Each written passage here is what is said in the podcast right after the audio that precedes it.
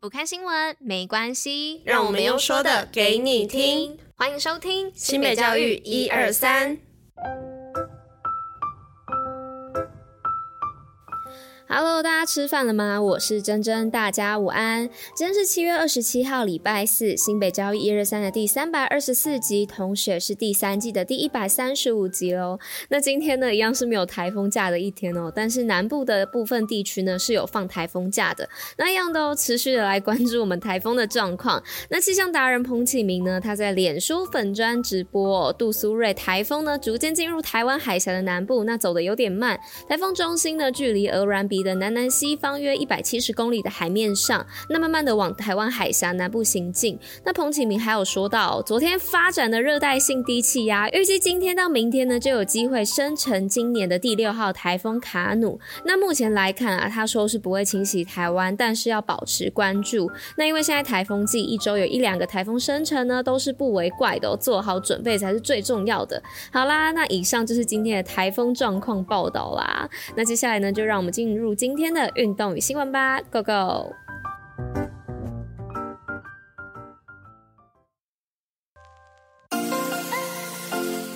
新北运动抱抱乐。那今天运动报报乐要来报什么呢？是新北市儿童田径世锦赛开放报名。那这里的市呢，是新北市的市哦，不是世界的市。那新北市呢，举办了一场全市性的比赛。那九月十六号呢，即将在板桥第一运动场盛大举行。那欢迎最厉害的小朋友都来参加挑战哦。那期许这一项活动呢，成为台湾儿童田径的最高殿堂。那详细的报名资讯呢，可以到伊贝特报名网或是新北运动据点查询哦。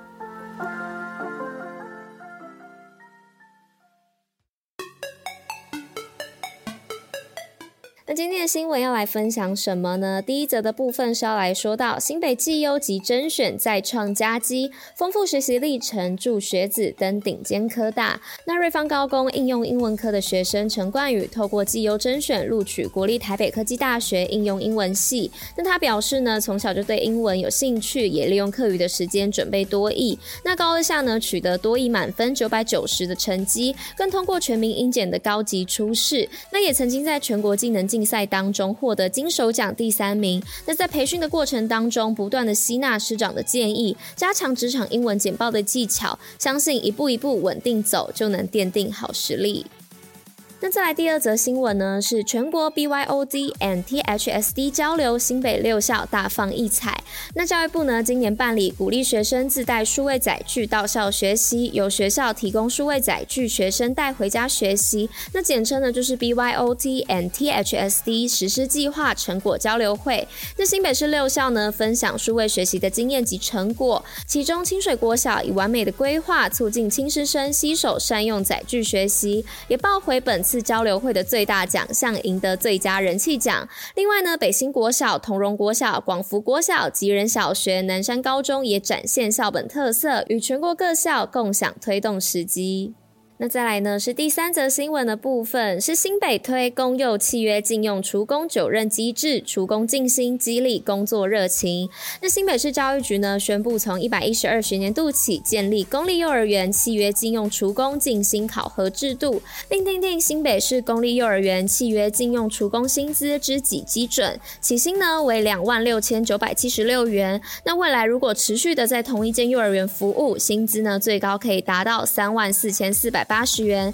那教育局表示呢，幼儿园的厨工每天需要准备一餐两点，那餐点都必须兼具营养均衡哦。在食材的处理上，还需要注意幼儿的适口性，准备程序相当繁琐。那为了感谢辛劳的厨工，长期以来担任幼儿的食安守门员，市府将积极为厨工争取薪资福利。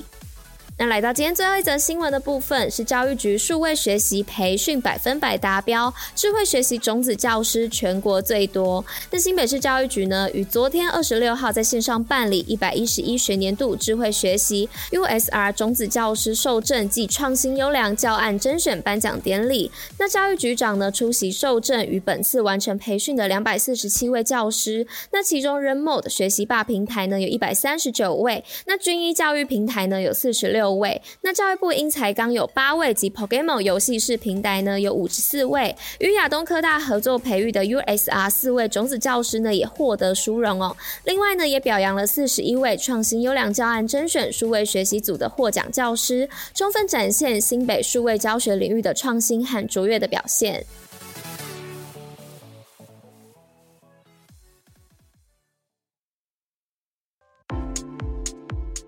新北教育小教室，知识补铁站。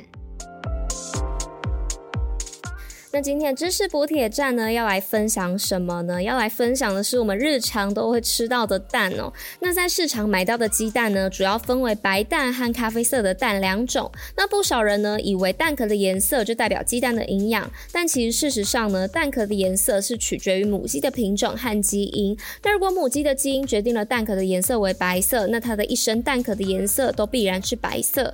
那如果你是在同一个农场出产的鸡蛋，无论你是白色还是咖啡色，色的鸡蛋，无论是饲料和环境，那都是一样的情况之下，那其实两者的营养成分呢，包括蛋白质啊、微量元素和氨基酸等等，其实都是相同的。不过呢，香港红十字会啊曾经引述美国农业部的研究，指蛋壳的颜色啊，其实会随着母鸡的年龄增长而变淡哦。那这边另外补充哦，三个步骤就可以让你挑选好鸡蛋。那第一个步骤呢是照灯，那在灯光呈现半透明呢，就代表鸡蛋新鲜。那相反，如果鸡蛋不透光的话，就代表鸡蛋开始变坏哦。那二呢是轻摇鸡蛋，那新鲜的鸡蛋呢都是半液体的状态哦，基本上不会出现晃动。不过如果是不好的蛋呢，蛋白和蛋黄就会松动哦，摇晃呢就会有声音。那第三步呢是观察蛋壳哦，其实蛋壳呢会随时间出现改善哦。那新鲜的鸡蛋呢表面就十分的粗糙，那表面有霜状物。不过当鸡蛋摆放了一段时间之后呢，鸡蛋的表面呢就会慢慢变得光滑，那也代表鸡蛋开始变坏喽。那以上就是跟大家分享这个蛋的知识的部分。那以上呢是今天新北教育一二三的第三百二十四集，那就到这边喽。那我们明天见，大家拜拜。